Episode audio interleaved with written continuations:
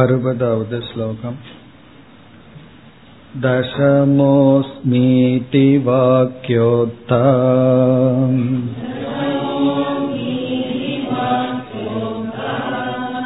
நதீரஸ்ய விஹன்யதே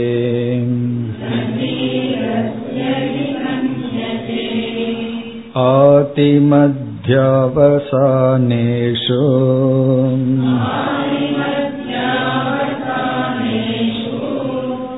நனவத்வஸ்ய சம்சயக.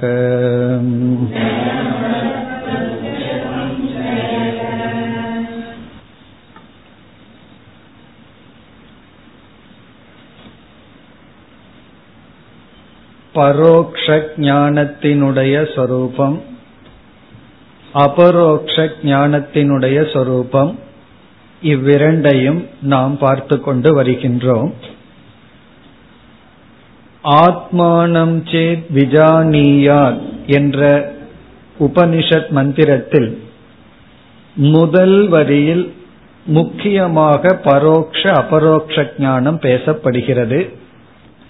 இரண்டாவது வரியில் பலம் வருகின்றது, கிமிச்சன் கஸ்ய காமாய என்கின்ற பலம். ஆகவே இப்பொழுது நாம் முதல் வரியிலுள்ள விசாரத்தில் இருக்கின்றோம். அதிலும் அயம் என்ற சொல்லை எடுத்துக்கொண்டு அதில் அபரோக்ஷத்துவம் கூறப்பட்டது என்று சொன்னார். அந்த விசாரம் நடைபெற்று கொண்டிருக்கின்றது. 60வது ஸ்லோகத்தில் அபரோக்ஷ ஞானத்தினுடைய சொரூபத்தை கூறுகின்றார். அபரோக்ஷ ஞானம் அடைந்தவுடன் அது மீண்டும் பரோக்ஷ ஞானமாக மாறாது, அது நம்மை விட்டு செல்லாது என்று குறிப்பிடுகின்றார். தசமக அஸ்மி இதி, நானே 10வது மனிதன் என்று வாக்கிய உத்தா, வாக்கியத்திலிருந்து தோன்றிய தீஹி ஞானமானது அஸ்ய ந விஹன்யதே, அவனை விட்டு செல்லாது, அவனுக்கு அதிலிருந்து பிரிவு என்பது கிடையாது. நானே 10வது மனிதன் என்று அறிந்துவிட்டால் இந்த அறிவானது அவனை விட்டு செல்லாது, எப்பொழுதும் செல்லாது என்பதை இரண்டாவது வரியில் விளக்குகின்றார். ஆதி மத்திய அவசானேஷு, மீண்டும் அவன் முதலில் எண்ணப்பட்டாலும் இடையில் எண்ணப்பட்டாலும் இந்த ஞானம் நான் தான் 10வது மனிதன், 10வது மனிதன் இருக்கின்றான், அது நான் தான் என்ற ஞானம் போகாது. நவத்வஸ்ய ந சம்சயக, மீண்டும் 9 பேர் இருக்கிறார்கள் என்கின்ற சந்தேகம் வரவே வராது. இவ்விதம் 59, 60 இந்த இரண்டு ஸ்லோகங்களில் உதாகரணத்தை எடுத்து விளக்கினார்.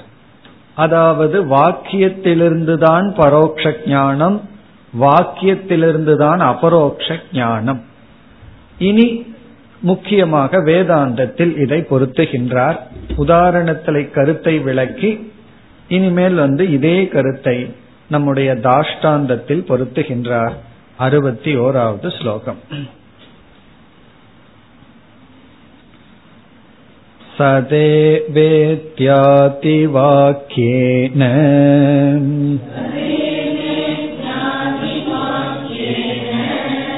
பிரம்ம சத் துவம் பரோக்ஷதக.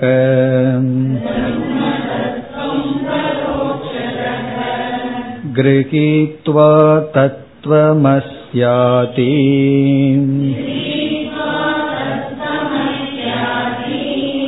வாக்யாத் வ்யக்திம் சமுல்லிகேத்.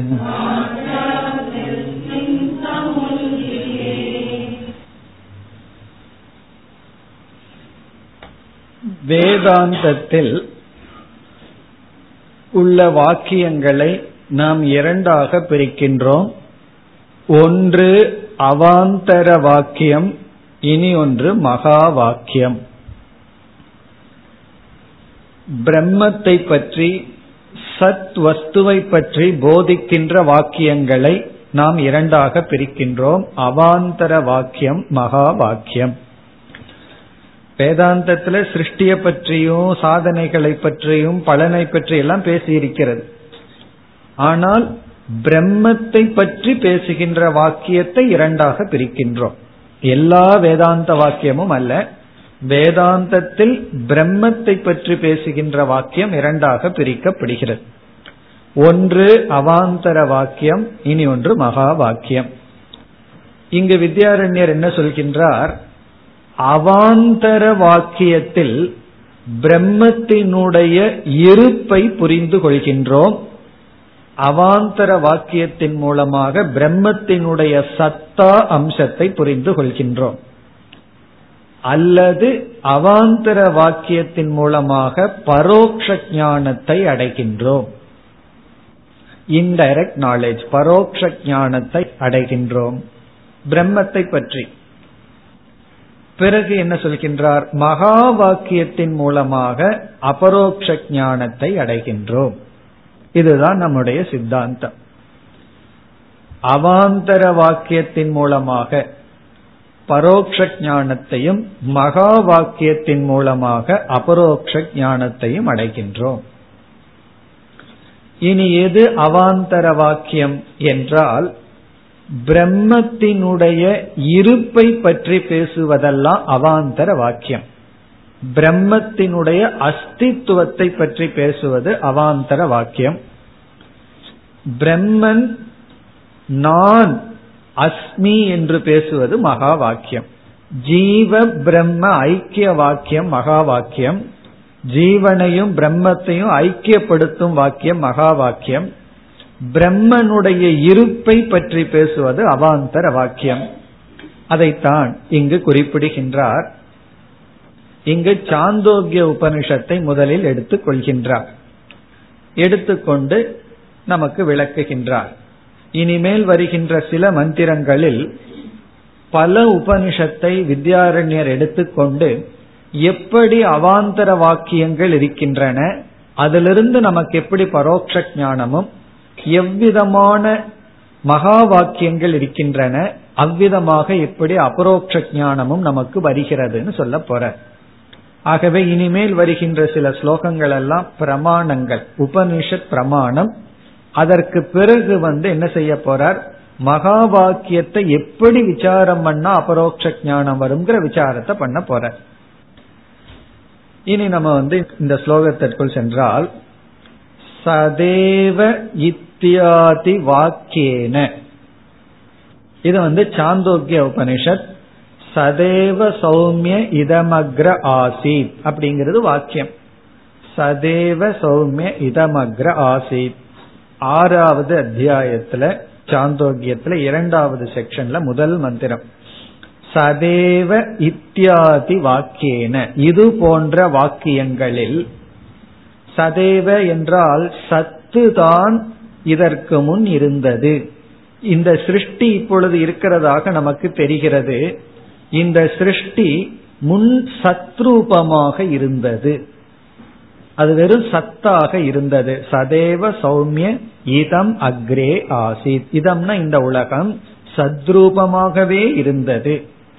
இத்தியாதி இது போன்ற வாக்கியத்தின் மூலமாக பிரம்ம சத்துவம், பிரம்மத்தினுடைய இருப்பு, பிரம்ம சத்துவம்னா பிரம்மத்தினுடைய இருப்பானது பரோக்ஷதக கிரஹீத்வா, பரோக்ஷமாக அறிந்து கொண்டு, பிரம்மத்தினுடைய இருப்பானது பரோக்ஷமாக ஏதோ எங்கோ இருக்கிறதுன்னு தொலைவில் இருப்பதாக கிரஹீத்வா அறிந்து கொண்டு. என்ன பிரம்மன்னு சொன்ன உடனே எங்கேயோ இருக்கு அப்படின்னு நம்ம மேல பார்ப்போம், கைய விரிப்போம், அப்படி எங்கேயோ இருக்கின்றது என்று அறிந்து கொண்டு. பிறகு என்ன நடக்கின்றதாம்?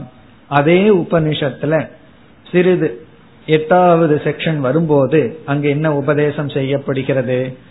தத்துவமஸ்யாதி வாக்கியாத், தத்துவமசி முதலிய வாக்கியங்களின் மூலமாக. அதாவது முதல்ல பிரம்மன் எங்கோ இருக்கு, சத்தா இருக்குன்னு சொல்லி, பிறகு ஜீவனை எல்லாம் அறிமுகப்படுத்தி, இந்த ஜீவனுக்குள் பிரம்மன் பிரவேசமாகியுள்ளது என்று உபனிஷத்துல இது பேர் பிரவேச ஸ்ருதி அப்படின்னு சொல்வார்கள். பிரவேச ஸ்ருதின்னு சொன்னா யோவேத நிகிதம் குஹாயாம் எல்லாம் சொல்லி நம்முடைய மனதிற்குள் பிரம்மன் பிரவேசித்துள்ளார் என்றெல்லாம் சொல்லி பிறகு கடைசியில் என்ன உபதேசம், தது துவம் அசி, நீ அந்த பிரம்மனாக இருக்கின்றாய் என்கின்ற வாக்கியத்தின் மூலமாக. என்ன அடுத்தது வருகின்றது, வியக்திம் சமுல்லிகேத். வியக்திம் என்றால் அந்த பிரம்மன் தனித்தன்மையாக நானாக இருப்பது சமுல்லிகேத் தெளிவாகின்றது, தெளிவாக்கப்படுகிறது. சமுல்லிகேத் அப்படின்னு சொன்னா தெளிவாகின்றது, அந்த பிரம்மன் நானாக இருப்பது விளங்குகிறது. அதாவது அந்த பிரம்மனை எங்கோ இருக்குங்கிறது இங்கு இங்கு நானாக இருக்கின்றேங்கிறது அதனுடைய சத்தா ஸ்பெசிஃபை ஆகுது. வியக்தி அப்படின்னா ஸ்பெசிபிகேஷன், குறிப்பிடுதல், ஒரு இடத்துல குவித்தல். எங்கோ இருக்கிற சத்தா இங்கு வியக்தியாக நானாக சமுல்லிகேத் விளங்கப்படுகிறது, தெளிவாகின்றது. இதுதான் நம்முடைய சித்தாந்தம்.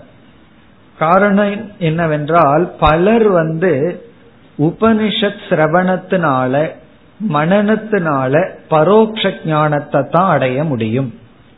அதுக்கு நம்மையே உதாரணமா சொல்லிக்கும், நான் இத்தனை படிச்சிருக்கேன், எத்தனை மகா வாக்கியத்தை நான் படிச்சாச்சு, ஆனா இங்க எனக்கு அபரோக்ஷ ஞானம் வந்திருக்கு. ஆகவே என்னன்னா அபரோக்ஷ ஞானத்துக்கு படிப்பை விட்டுட்டு வேற என்னமோ பண்ணணும் அப்படிங்கிற ஒரு கருத்து பலருக்கு இருக்கிறது. ஆனா உண்மையிலேயே இங்கு உபனிஷத் என்ன சொல்லுதுன்னா பரோட்ச ஞானமாகட்டும் அபரோக்ஷ ஞானமாகட்டும் பிரமாணத்தின் மூலமாகத்தான் வர முடியும். ஆனா மகா வாக்கியம் படிச்சா அபரோக்ஷ ஞானம் வரும்னு சொல்லியிருக்கே, அவாந்தர வாக்கியம் படிச்சா பரோட்ச ஞானம் வரும் சொல்லியிருக்கு, நான் மகா வாக்கியத்தையே படிச்சாச்சு ஆனா அபரோக்ஷ ஞானம் வரலையேன்னு சொன்னா அது மகா வாக்கியத்துல குறை இல்லை, அதை படிக்கிற நம்முடைய மனசுலதான் குறை. இப்ப நம்முடைய மனதுல தகுதி இல்லாததுனால, மனசுல தகுதி இல்லைன்னா மகா வாக்கியத்தை படிச்சா பரோட்ச ஞானம் கூட வர, விபரீத ஞானம் கூட வரலாம். அது நம்ம இருக்கு, நம்ம பார்க்க போறோம். இந்திரன் விரோச்சனன் கதையை வித்யாரண்யரே கொட்டேஷன் கொடுக்க போற. நம்ம இவன் ஒரே உபதேசத்துல ஒருவன் ஒன்னா புரிஞ்சுக்கிறான், ஒருத்தன் அதற்கு விபரீதமாகவும் புரிந்து கொள்கின்றான்.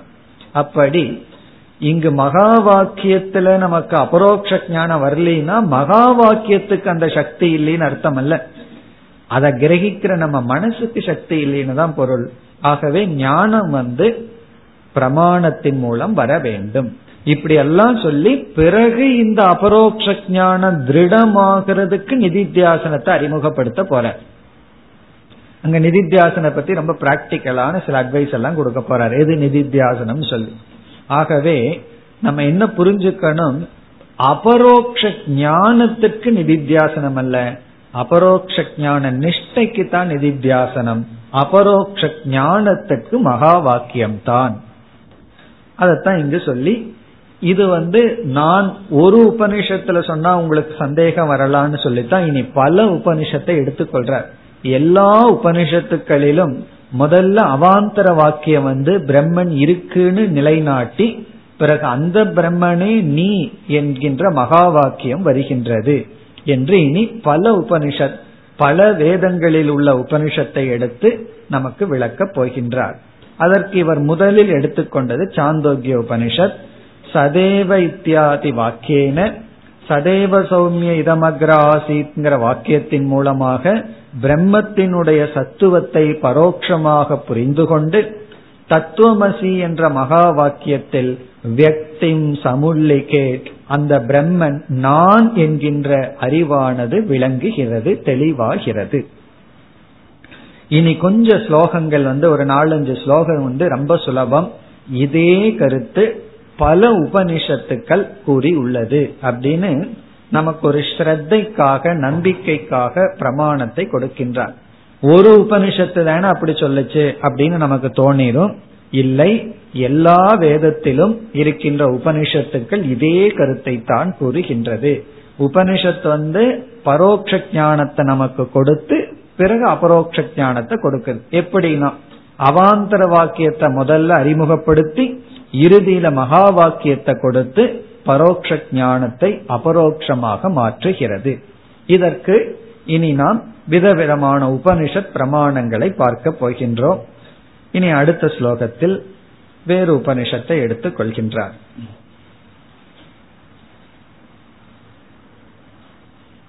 அறுபத்தி 62 ஆதிமத்யவசானேஷு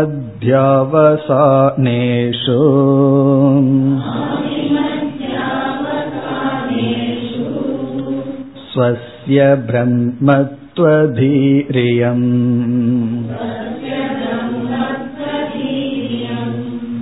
நைவ விபிசரேத் தஸ்மாத் ஆபரோக்ஷம் பிரதிஷ்டிதம்.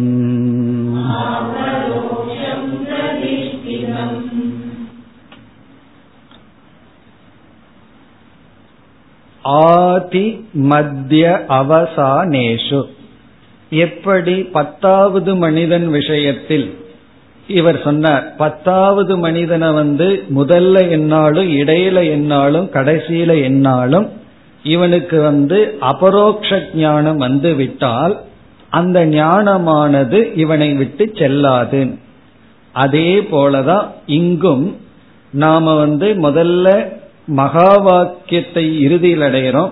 முதல்ல அவாந்தர வாக்கியத்தை கொண்டு பரோட்ச ஞானத்தை அடைஞ்சு பிறகு அபரோக்ஷ ஞானத்தை அடைந்து விட்டால் பிறகு நாம மீண்டும் உபனிஷத்துக்குள் சென்று எந்த விதத்துல படித்தாலும் இப்ப தத்துவமசிங்கிற வாக்கியத்தை கேட்டுட்டு மீண்டும் உபனிஷத்துல போய் அவாந்தர வாக்கியத்தை படிக்கிறோம்.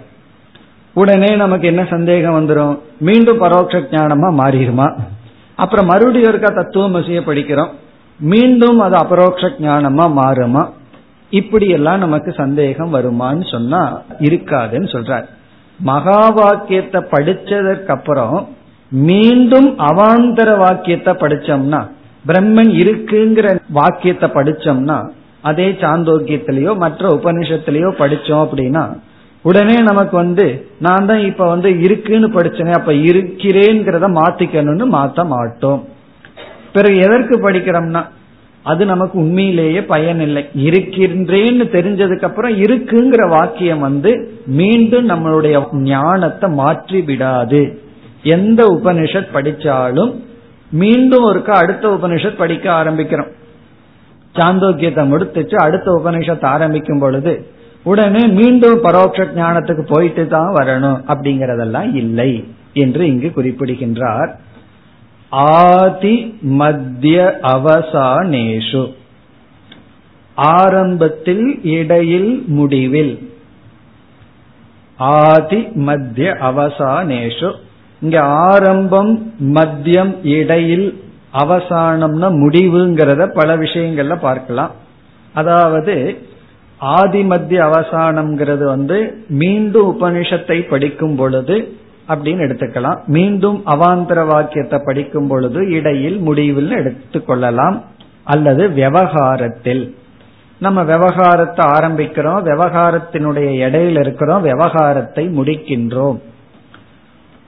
அந்த சமயத்தில் நம்ம சாதாரண விவகாரத்தில் இருக்கும் பொழுது ஸ்வஸ்ய பிரம்மத்வயம் தீஹி, ஒருவனுக்கு ஸ்வஸ்ய தனக்கு பிரம்மத்வயம் தீஹி இந்த நான் பிரம்மன் என்கின்ற அறிவானது, ஒருவனுக்கு நான் பிரம்மன் என்கின்ற இந்த அறிவானது நைவ வெபிச்சரேத் கண்டிப்பாக ந வெபிச்சரேத் அது மாறிவிடாது.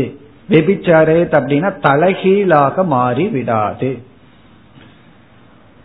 மீண்டும் உபனிஷத்தில் உள்ள அவாந்தர வாக்கியத்தை படிக்கும் பொழுது அது அதே உபனிஷத்தா இருக்கலாம், வேற உபனிஷத்தா இருக்கலாம், படிக்கும் பொழுதோ அல்லது விவகாரத்திற்குள் செல்லும் பொழுதோ நைவ வெபிச்சரே அது தலைகீழாக மாறிவிடாது.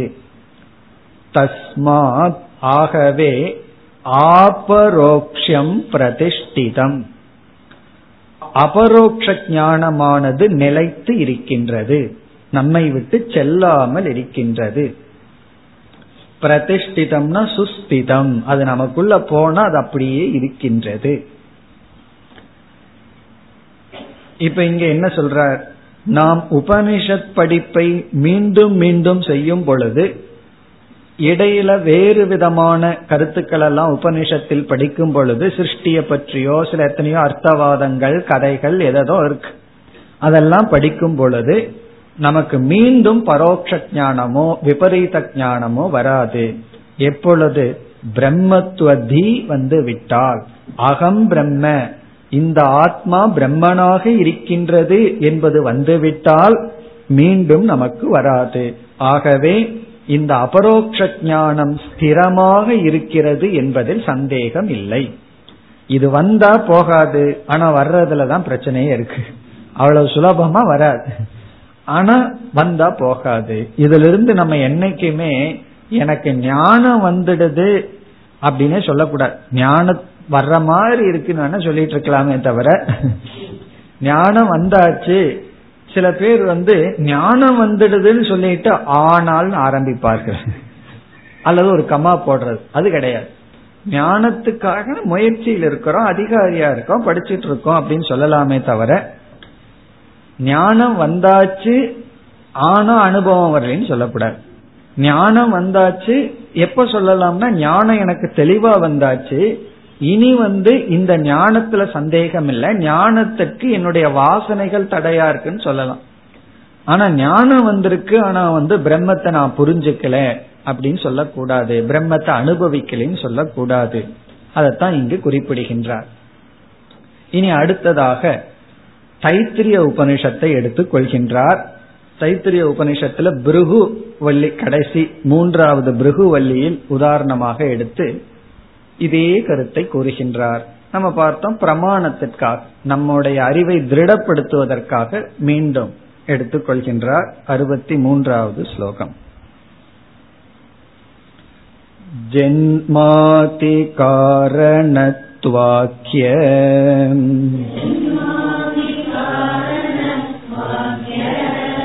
லக்ஷணேன ப்ருஹு புராம் பாரோக்ஷேன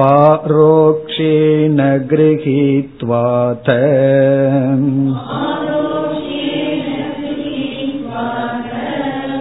விசாராத் வ்யக்திமைக்ஷத.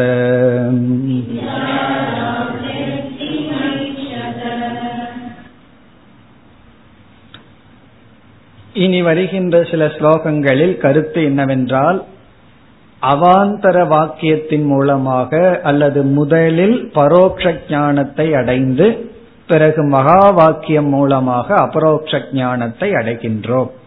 அதற்கு விதவிதமான கொட்டேஷன்ஸ். இனி பிருகுவல்லியில எப்படி நடந்தது அப்படின்னு பார்த்தோம்னா, தைத்திரிய உபநிஷத்துல முதல் வள்ளி சீக்ஷா வள்ளியில உபாசனைகள் வேல்யூஸ் வந்தது. இரண்டாவது வள்ளி பிரம்மவல்லியில தான் முக்கியமா பிரம்ம விசாரம் நடைபெற்றது. பிறகு மூன்றாவது வள்ளியில என்ன வந்தது, பிருகு என்ற ஒருவர் அறிமுகப்படுத்தப்பட்டு அவர் தன்னுடைய தந்தையை அணுகி ஆத்ம ஞானத்தை கேட்கின்றார். பிருகுர்வை வாருணிகி பிதரம் உபசசார அதீகி பகவோ அப்படின்னு கேட்கிறார். தன்னுடைய தந்தையை அணுகி எனக்கு அறிவை கொடுங்கள்னு கேட்கும் பொழுது முதலில் தன்னுடைய தந்தை குருவானவர் என்ன சொல்கின்றார், எப்படி உபதேசத்தை ஆரம்பிக்கின்றார்னா, யதோ வா இமானி பூதானி ஜாயந்தே, அதெல்லாம் உங்களுக்கு தெரியும், ஞாபகம் இருக்கும், ஏன ஜாதானி ஜீவந்தி எத் பிரயந்தி அபிஷம் விசந்தி அப்படின்னு சொல்லி ஈஸ்வரனை அறிமுகப்படுத்துகின்றார். அந்த ஈஸ்வரனை எப்படி அறிமுகப்படுத்துகின்றார், ஜென்மாதி காரணம் யதோவா இமானி பூதானி ஜாயந்தே, எதனால் இந்த பூதங்கள் எல்லாம் தோன்றியுள்ளதோ, ஏன ஜாதானி ஜீவந்தி எதனால் இவைகள் காக்கப்படுகின்றதோ, பிறகு இறுதியில் எதற்குள் சென்று ஒடுங்குகின்றதோ என்று சிருஷ்டி ஸ்திதி காரணம் என்று அந்த பிரம்ம தத்துவத்தை அறிமுகப்படுத்துகிறார். இப்படித்தான் முதலில் இவருக்கு பிரம்மத்தை பற்றிய ஞானம் கிடைக்கின்றது. எப்படி சிருஷ்டி ஸ்திதி லய காரணம் பிரம்ம ஈஸ்வரன்கிற ஞானம் கிடைக்கின்றது. பிறகு என்ன செய்கின்றார் பிருகு? பஞ்ச கோஷத்தை எடுத்துக்கொண்டு விசாரத்தை ஆரம்பிக்கின்றார். ஒவ்வொரு கோஷத்தை எடுத்து விசாரம் செய்யும் பொழுது முதல்ல அன்னமய கோஷம்தான் பிரம்மன் அப்படின்னு புரிஞ்சுக்கிறார். இந்த லட்சணத்தை எதனால் தோன்றி எதனால் காக்கப்பட்டு எதில் ஒடுங்குகிறதோ அதுதான் பிரம்மன் சொன்ன உடனே இவர் யோசிச்சு பார்க்கிறாரு, எல்லாமே சாப்பாட்டுனாலதான் தோன்றுகிறது, சாப்பாட்டுனாலதான் காக்கப்படுகிறது, மீண்டும் சாப்பாடா போகுது. அப்படி பார்த்தா இந்த சரீரம் தானே பிரம்மன், அன்னம் தான் பிரம்மன் அப்படின்னு முடிவுக்கு வர்றார். பிறகு அவரே யோசிச்சு பார்க்கிறார், தனிமையில போய் அண்ணன் பிரம்மனா இருக்க முடியாது, ஏன்னா பிரம்மன் வந்து நிர்வீகாரம், மாற்றமற்றது, நித்தியமானதுன்னு சொல்லப்படுது. இந்த அன்னமோ விகாரத்துக்கு உட்பட்டது, அதுவும் இல்லாம எந்த ஒரு மாற்றம் நடைபெற வேண்டும் என்றால் மாறாத ஒன்று ஆதாரமா இருந்தாக வேண்டும். எனி சேஞ்சுக்கு ஒரு அன்சேஞ்சபிள் பிரின்சிபிள் இருந்தாகணும். அன்னம் மாறுகிறதுனா அதுக்கு எது காரணம்? சரி, வெறும் அன்னம் மட்டும் உண்மையா இருந்ததுன்னா பிராணனை நிறுத்திட்டோம்னா என்ன ஆகும்? ஆகவே அன்னத்தினால இந்த உடல் காக்கப்படவில்லை அப்படின்ட்டு அப்படியே பிராணனுக்கு போறார். இப்படியே படிப்படியா போய் கடைசியில ஆனந்த சொரூபமான ஆத்மாவை புரிந்து அந்த பிரம்மன் ஆனந்த சுரூபமான ஆத்மா என்று புரிந்து கொள்கிறார். அப்ப பிருகுவல்லியில வந்து முதல்ல பிரம்மத்தை ரொம்ப பரோட்சமா புரிஞ்சுட்டு இந்த சிருஷ்டிக்கு காரணம்னு புரிந்து கொண்டு பிறகு பஞ்சகோஷ விவேகம் படிப்படியாக சென்று அதுல ஒவ்வொரு படியா அந்த பிரம்மனை புரிஞ்சு கடைசியில ஆனந்த ஆத்மானு புரிந்து கொள்கிறார். அதைத்தான் இங்கு குறிப்பிடுகின்றார். இப்ப ஏற்கனவே சொன்ன கருத்து தான், முதலில் பரோட்சமாக புரிந்து பிறகு அபரோக்ஷமாக புரிந்து கொள்கின்றார். ஸ்லோகத்திற்குள் சென்றால், ஜென்மாதி காரணத்வாக்கிய லக்ஷணேன, ஜென்மாதி காரணம், ஆதிபதத்துல சிருஷ்டி லயம், ஜென்மம் முதலிய, இங்க முதலியன்னு சொன்ன சிருஷ்டிங்கிறது ஜென்மம், ஸ்திதி லயம், ஸ்திதி இருப்பு காக்கப்படுவது, லயம்னா ஒடுங்குவது, இவைகளுக்கு காரணத்தினுடைய லட்சணமாக, இவைகளை காரணமாக கொண்ட லட்சணத்தின் மூலமாக, அது வந்து அந்த வாக்கியம் எதோவா இமானி பூதானி ஜாயந்தேங்கிறது வாக்கியம்.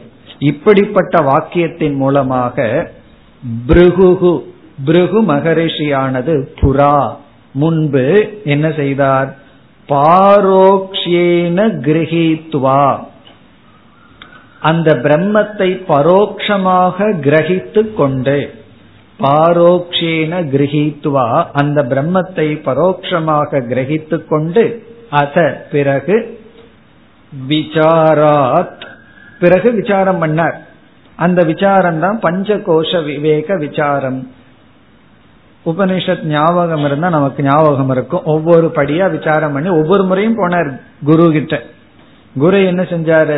அந்த தவன்தான் பிரம்மன், தவன்தான் பிரம்மன், நீ விசாரம் பண்ணி அதை நீ அடைன்னு சொல்லி சொல்லி கடைசியில விசாரம் செய்து வியக்திம் ஐக்ஷத, விசாரம் செய்து வியக்தியை உணர்ந்து கொண்டார். வியக்தினா அந்த பிரம்மன் ஆத்மாவாக இருப்பதை உணர்ந்து கொண்டார். முதல்ல எங்கேயோ இந்த சிருஷ்டிக்கு காரணம்னு புரிஞ்சார். அதற்கு பிறகு என்ன புரிந்து கொண்டார்? வியக்தியாக, தானாக, இங்க வியக்தினா இண்டிவிஜுவல், தன் சொரூபமாக ஐக்ஷத புரிந்து கொண்டார். இங்க வித்யாரண்யர் என்ன செய்துட்டார்? பிருகுவல்லிய போய் உதாரணமா சொல்லிட்டார். உடனே ஒரு பூர்வபக்ஷி வந்துட்டான், பிருகுவல்லியில தத்துவமசிங்கிற வகா வாக்கியமே வரலையே, அது எப்படி அவர் புரிந்து கொள்ள முடியும் அப்படின்னு சொல்லி உடனே பூர்வபக்ஷி. ஆகவே அடுத்த 2 ஸ்லோகம் வந்து இந்த திருஷ்டாந்தத்தை பூர்வபக்ஷி கொஸ்டின் பண்றான். நீங்க சொன்ன உதாரணத்துல பிருகுவல்லியை எடுத்துட்டீங்க, வேற ஏதாவது அகம் பிரம்மாஸ்மின்னு எடுத்திருந்தா எனக்கு பிரச்சனை இல்லை. பிருகுவல்லியில வந்து குரு என்ன பண்ணல, நீதான் அந்த பிரம்மன்னு சொல்லல. ஆகவே இவன் எப்படி அபரோக்ஷமா புரிஞ்சு கொள்ள முடியும்? அங்க மகா வாக்கியம் நேரடியா வரலையேன்னு.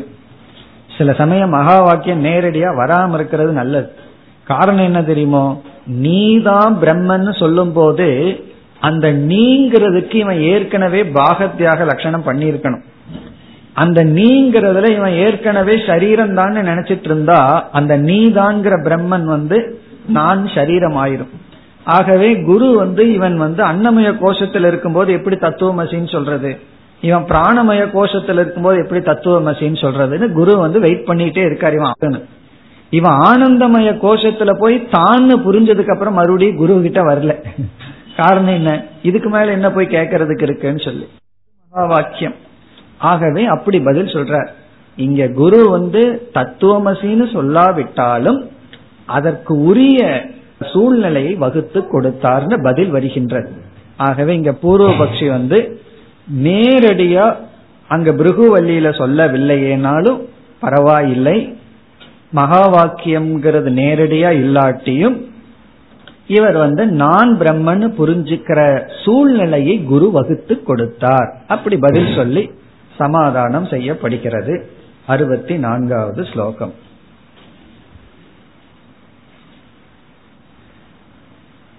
யத்யத்வமசீத்யத்ர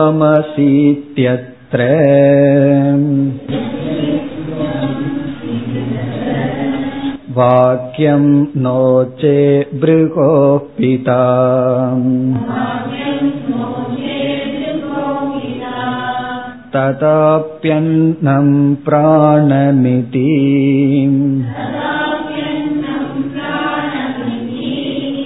விசார்யஸ்தலமுக்தவான்.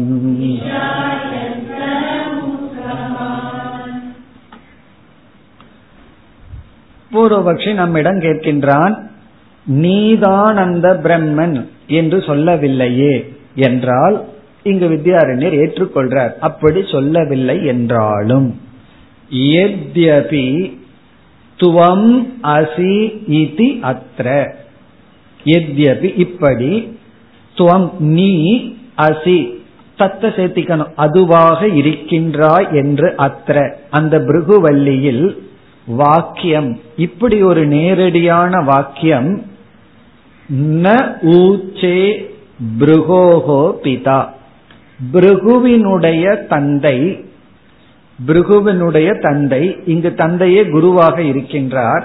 ஆகவே பிருகுவினுடைய குருவாக இருக்கின்ற தந்தை ந ஊச்சே, ந ஊச்சேன சொல்லவில்லை, ந ஊச்சேன சொல்லவில்லை. எப்படி, எத்யபி சொல்லவில்லை என்றாலும் நீ அதுவாக இருக்கின்றாய்னு நேரடியாக உபதேசம் செய்யவில்லை என்றாலும் ததாபி இருந்த போதிலும் அன்னம் பிராணம் இதி. பிறகு வந்து என்ன செய்கின்றார், அன்னம் பிராணம் சக்ஷு ஸ்ரோத்ரம்னு சொல்லி அங்க ஒரு வாக்கியம் வருது. அன்னம் பிராணம் என்று விசாரிய ஸ்தலம் உக்தவான், அதாவது அந்த பிரம்மத்தை புரிந்து கொள்வதற்காக விசாரம் செய்கின்ற ஸ்தலத்தை குருவானவர் உபதேசித்து இருக்கின்றார். அன்னம் பிராணம் என்று அங்கு அன்னம் பிராணம்னு ஒரு வாக்கியம் வருது. அன்னம் பிராணம் என்று விசாரிய ஸ்தலம் உக்தவான், விசாரத்திற்கான இடத்தை உபதேசித்திருக்கின்றார். உக்தவான்னு சொல்லி இருக்கின்றார். விசாரிய ஸ்தலம், இந்த விசாரிய ஸ்தலம்னா என்னன்னு இப்ப நம்ம பார்ப்போம். இப்ப பிதா இப்படி ஆரம்பிச்சார் உபதேசத்தை, யதோவா இமானி பூதானின்னு சொல்லி அங்க வந்து ஈஸ்வரனுக்கு லட்சணம் வந்து ஒரு விடுகதை போடுற மாதிரி சொன்னார். இந்த விடுகதை போடுவோம் அது போல அவர் சொன்னார். இந்த யதகங்கிறதுக்கு அர்த்தத்தை சொல்லவே இல்லை. எதனால் இந்த பூதங்கள் இந்த ஜீவராசிகள் தோன்றுகிறதோ, எதனால் காக்கப்படுகிறதோ, எதில் சென்று அடங்குகிறதோ அதுதான் பிரம்மன். தது விஜிக்ஞாசஸ்வ, அதை நீ அடைய வேண்டும்னு சொன்னார்.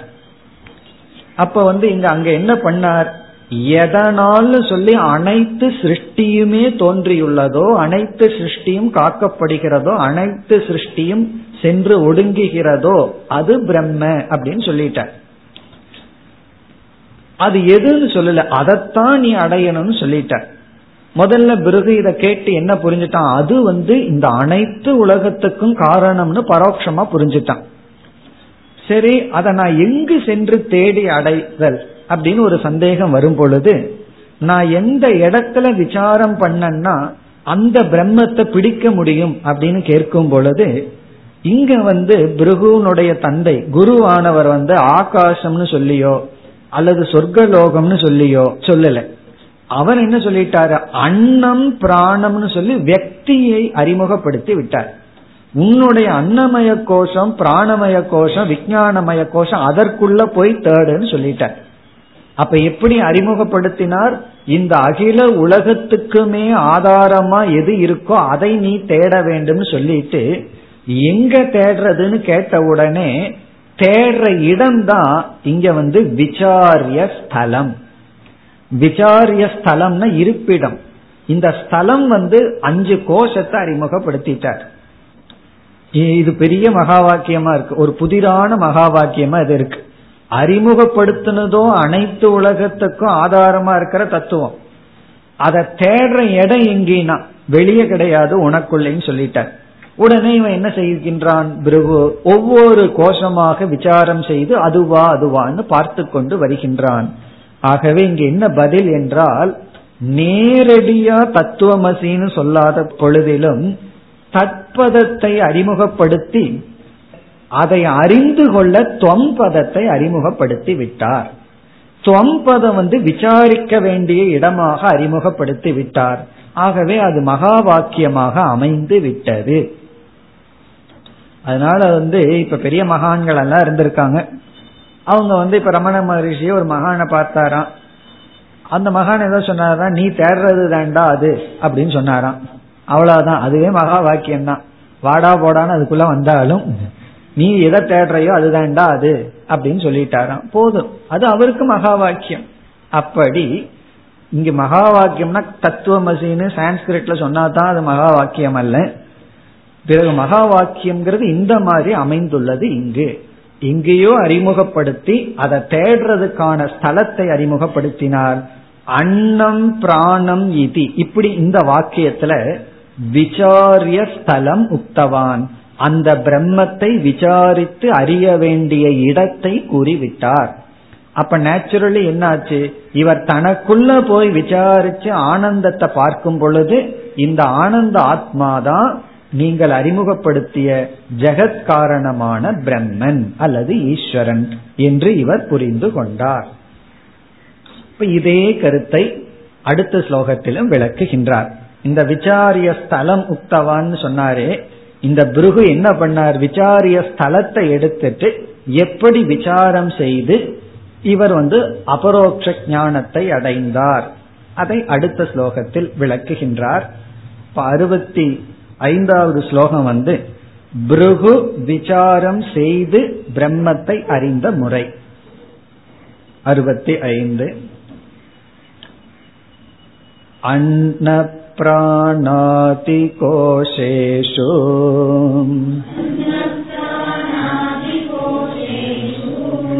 சுவிசார்ய புனః புனః.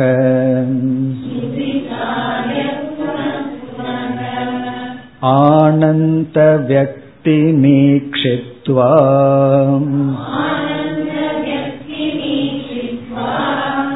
பிரம்ம லக்ஷ்மாப்யயுஜதே.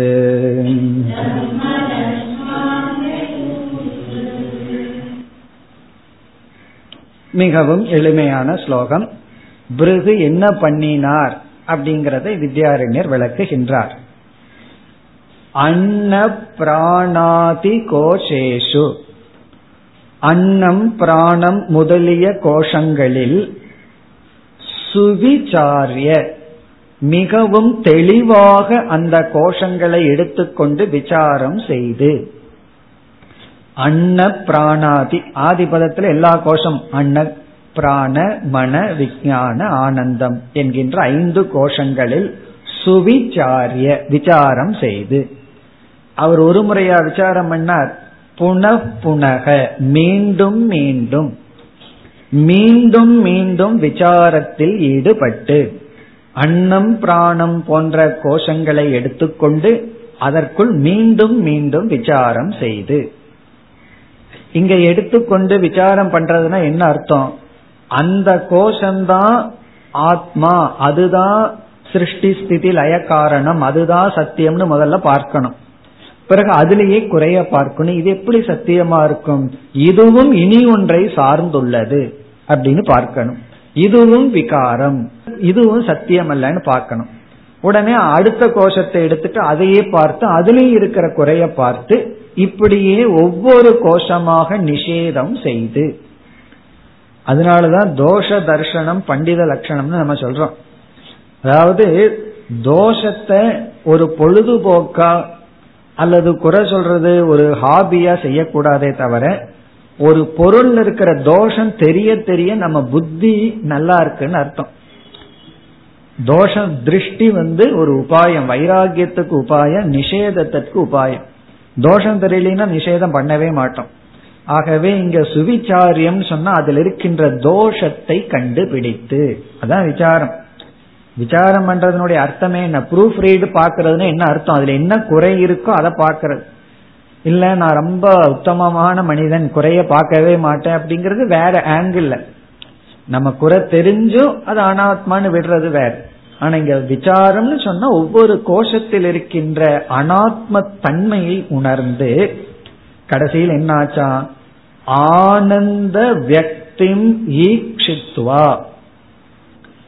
ஆனந்த வியக்தியை அறிந்து, தன்னை ஆனந்த சொரூபமாக அறிந்து, ஆனந்தமய கோஷத்தையும் தாண்டி ஆனந்தமயமாக இல்லாமல் ஆனந்தமாக அறிந்து. ஆனந்தமய கோஷத்துக்குள்ள வரும்போது இப்ப என்ன பார்க்கிறார்? பிரிய மோத பிரமோத விருத்தி, அதெல்லாம் ஆனந்தமய கோஷத்துல படிச்சிருக்கோம். ஆனந்தமய கோஷத்துல ஒரு பொருளை பார்க்கறதுனால வர்ற சுகம், ஓன் பண்றதுனால வர்ற சுகம், அனுபவிக்கிறதுனால வர்ற சுகம், இதெல்லாம் விருத்திக்குள்ளிருந்து வெளிப்படுற சுகம். இந்த விருத்தி ஜடமானது. இதே விருத்தியிலிருந்து தான் துக்கமும் வருது, இதே விருத்தியிலிருந்து தான் சுகமும் வெளிப்படுகிறது.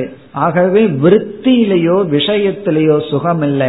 இந்த சுகத்துக்கு ஆதாரம் என்ன அப்படின்னா அது ஆனந்தம்.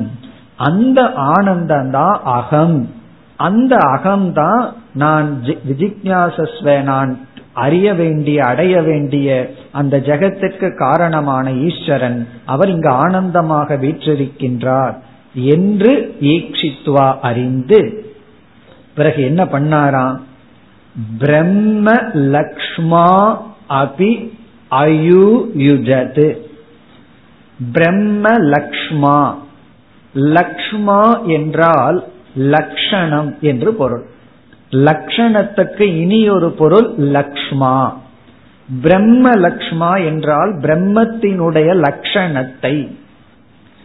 பிரம்ம லக்ஷ்மா இஸ் ஈக்வல் டு பிரம்ம லக்ஷணம். பிரம்மத்தினுடைய லக்ஷணத்தையும் அயுயுஜது. அயுயுஜதுனா தன்னுடைய சொரூபத்தில் சேர்த்தி கொண்டார். அயுயுஜத்துனா கனெக்டட் அர்த்தம். தன்னுடைய ஆனந்த ஆத்மாவில் பிரம்மத்தினுடைய லட்சணத்தை சேர்த்தி கொண்டார். பிரம்ம லக்ஷ்மா அபி, ஏன்னா தன்னுடைய ஆனந்தத்தை எப்படி புரிஞ்சிட்டார்? ஆனந்தேனைவ பூதானி ஜீவந்தி, அதாவது பூதானிகள் தோன்றி ஆனந்தத்துலதான் இருந்து ஆனந்தத்தில் ஒடுங்குகின்றதுன்னு சொல்லி, எப்படி அன்னமய கோஷத்தில் ஆரம்பிச்சாரோ கடைசியில் அந்த ஆனந்தத்தை எடுத்துட்டு பிரம்மத்தினுடைய லட்சணத்தை தன்னுடைய ஆனந்தத்தில் சேர்த்தி புரிந்து கொண்டார். இப்ப பிரம்மத்தினுடைய லட்சணத்தை அயுயுஜத்துனா தன்னுடைய ஆனந்த ஆத்மாவிடம் சேர்த்தி கொண்டார், கனெக்ட் பண்ணிட்டாராம். பிரம்ம லட்சணத்தை தன்னுடைய ஆனந்த ஆத்மாவோட சம்பந்தப்படுத்தி கொண்டார். ஆகவே என்னாச்சுன்னா அங்க மகா வாக்கியம் நடந்து விட்டது. அதாவது தத்துவமசின்னு அங்க சொல்லாவிட்டாலும் அங்கு மகா வாக்கிய உபதேசம் இவ்விதம் நடந்து விட்டது. பிறகு ஏன் அவர் அப்பா பிள்ளைக்கு இப்படி பண்ணாருன்னா, அந்த பிள்ளைக்கு இப்படி சொன்னாதான் புரியும்னு அப்பாவுக்கு புரிஞ்சிருக்கு. அதனால ஒவ்வொரு அப்பாவுக்கும் தெரியும் தம்மா பிள்ளைக்கு எப்படி சொல்லணும். சொல்லுவாங்கல்ல, அவனுக்கு இப்படி சொன்னாதான் புரியும்னு சொல்லி பெற்றோர்கள் சொல்வது போல இங்க வந்து குருவா இருக்கிற அப்பாவுக்கு தெரியுது நம்ம பிள்ளைக்கு எப்படி சொன்னா புரியும்னு. ஆகவே அவர் இப்படி சொல்லி புரிய வைத்தார்.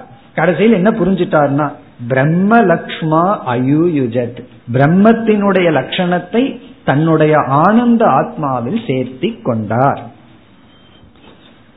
பிறகு வந்து அடுத்த ஸ்லோகத்தில் தைத்திரிய உபநிஷத்திலேயே இருக்கின்ற பிரம்மவல்லியிலிருந்து மீண்டும் உதாகரணத்தை கொடுக்கின்றார். அதே கருத்துதான். 66 சத்யம் ஞானமனந்தம் ச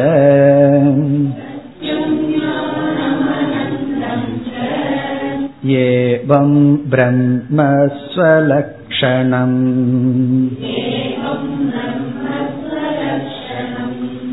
உக்த்வா குகாகி தத்வேன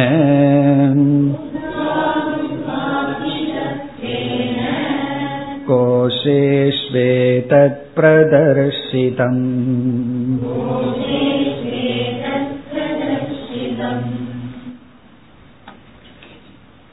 பிரம்மவல்லியினுடைய சாரத்தை ஒரே ஸ்லோகத்துல வித்யாரண்யர் கூறிவிட்டார்.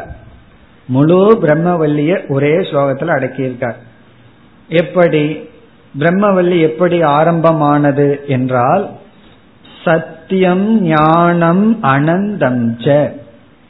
சத்தியம் ஞானம் அனந்தம் என்ற மூன்று சொற்களிலால் பிரம்ம ஸ்வலக்ஷணம், பிரம்மத்தினுடைய சொரூப லட்சணம் கூறப்பட்டது. பிரம்மத்தினுடைய சொரூப லட்சணம் இவ்விதம் கூறப்பட்டது. இது வந்து பிரம்மவல்லியினுடைய ஆரம்பம். பிரம்மவல்லியினுடைய ஆரம்பத்துல இப்படி கூறப்பட்டது. அதாவது பிரம்மவிது ஆப்னோதி பரம்னு ஆரம்பிச்சு பிரம்மத்தை அறிந்தவன் பரத்தை அடைகின்றான் சூத்திர வாக்கியம். உடனே நமக்கு ஒரு சந்தேகம் வரும், பிரம்மத்தை அறிஞ்சவன் பரத்தை அடைகிறான்னா அந்த பிரம்மம் தான் என்ன? உடனே அதற்கு மிக சுருக்கமாக உபனிஷத் பதில் கூறியது சத்தியம் ஞானம் அனந்தம் பிரம்ம. அந்த பிரம்மங்கிறது வந்து எது சத்தியமாகவோ எது ஞான சொரூபமாகவோ எது அனந்தமாக ஆனந்தமாக இருக்கிறதோ அது பிரம்மன் என்று சொல்லி பிரம்மத்தினுடைய ஸ்வலக்ஷணம், இங்க ஸ்வ அப்படின்னா சொரூபன்னு அர்த்தம், பிரம்மத்தினுடைய சொரூப லட்சணம் கூறப்பட்டது. அந்த பிரம்மன் சத்தியமா ஞானமா அனந்தமா இருக்கு. என்னுடைய அர்த்தம் எல்லாம் நமக்கு தெரியும். சத்தியம்னா என்ன, ஞானம்னா என்ன, இதுக்கு விளக்க போனோம்னா அப்புறம் தைத்திரியோபனிஷத்துக்குள்ள போகணும், அப்புறம் நம்ம பஞ்சதசியை முடிக்க முடியாது. அதனால நமக்கு தெரியும் சத்தியம்னா திரிகாலே அப்படி திஷ்டதி, ஞானம்னா ஞானஸ்வரூபம், அனந்தம்ங்கிறது பூர்ணம். அனந்தத்தை சத்தியத்துக்கும் ஞானத்துக்கு லட்சணமா போட்டு இது வந்து அனந்தமான சத்தியம் அனந்தமான ஞானம் அப்படின்னு எல்லாம் புரிஞ்சு கொள்றோம். இது வந்து பிரம்மத்தினுடைய லட்சணம். சரி, இந்த பிரம்மத்தை எங்க போனா கண்டுபிடிக்க முடியும்? அது இங்கெல்லாம் சொன்னதுனாலதான் பிருகு அங்க போய் அப்படி கண்டுபிடிச்சார். எதற்குள்ள போனா எங்கு இந்த பிரம்மத்தை பார்ப்பது? ஸ்வலக்ஷணம் உக்துவா குகாஹி தத்துவேன யோவேத நிகிதம் குகாயாம் அப்படிங்கறது அடுத்த வாக்கியங்கள். இந்த யார் இந்த பிரம்மத்தை குகாயாம் நிகிதம் வேத தன்னுடைய ஹிருதய குகைக்குள் அறிகிறார்களோ, இப்ப குகாஹி தத்துவேன இதே இப்படிப்பட்ட சொரூபமான பிரம்மத்தை குகாகி தத்து, குகம்னா நம்முடைய ஹிருதயம், நம்முடைய ஹிருதயத்துக்குள்ளேயே இருப்பதாக கோஷேஷு இந்த கோஷத்துக்குள் இருப்பதாக ஏதத் பிரதர்ஷிதம் இந்த உபதேசம் செய்யப்பட்டது. இந்த பிரம்மன் விளக்கப்பட்டது. இந்த கோஷத்துக்குள் இருப்பதாக பிரம்மன் விளக்கப்பட்டது. அப்ப என்ன அப்படின்னா இந்த பிரம்மன் வந்து சத்தியம் ஞானம் அனந்தம்னு சொல்லப்பட்டு பிறகு நம்முடைய ஹிருதய குகைக்குள்ளேயே ஒவ்வொரு கோஷத்திற்குள்ளும் ஆதாரமாக இருப்பதாக விளக்கப்பட்டது. அப்ப சிஷ்யன் எப்படி புரிந்து கொள்கின்றான்? சத்தியம் ஞானம் அனந்தம்ங்கிறது எதுவோ அது என்னுடைய ஹிருதயத்திற்குள் விளங்குகின்ற ஆத்ம தத்துவம். ஆகவே இந்த ரெண்டுமே மகா வாக்கியம். சத்தியம் ஞானம் அனந்தம்ங்கிறது அவாந்தர வாக்கியம், யோவேத நிகிதம் குகாயாம்ங்கிறது மகா வாக்கியம். இந்த ரெண்டும் சேர்ந்தவுடன் பரோக்ஷ ஞானம் அபரோக்ஷ ஞானம் ஏற்படுகின்றது. பிறகு வித்யாரண்யருக்கு திருப்தி இல்லை. இதோட நிறுத்தலாம் அப்படின்னா வேண்டான்னு பார்த்துட்டு இனியும் 2 உபனிஷத்தையாவது நான் சொல்லி ஆகணும் அப்படின்னு சொல்லிட்டு அடுத்த உபனிஷத்துக்கு வருகின்றார். இதே கருத்து வேறு உபனிஷத்தில் வந்து வேறு கான்டெக்ஸ்டுக்கு வர்ற வந்து மீண்டும் இதுதான் சொல்லப்பட்டுள்ளது. இவ்வளவு முக்கியத்துவம் அவர் கொடுக்கறதுக்கு காரணம் என்னன்னா அவ்வளவு பிரமை இருக்கிறதுனால, ஒரு விஷயத்துல ரொம்ப குழப்பம் இருக்கிறதுனாலதான் திரும்ப திரும்ப சொல்ல வேண்டியது இருக்கு. இந்த பரோட்ச ஞான அபரோக்ஷ ஞானத்துல ரொம்ப குழப்பம் இருக்கிறதுனாலதான் இவர் இவ்வளவு கொட்டேஷன்ஸ் கொடுக்கிறார். பிறகு மீண்டும் சாந்தோக்கியத்துக்கு வேற ஒரு கான்டெக்ஸ்டுக்கு வந்து இப்பொழுது வித்யாரண்யர் பேசுகின்றார். 67வது ஸ்லோகம். பாரோக்ஷேன விபுத்யேந்திரக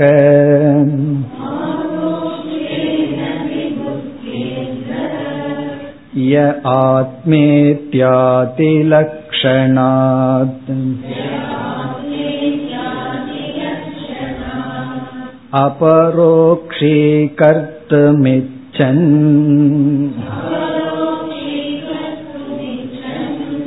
சதுர்வாரம் குரும் யயோ.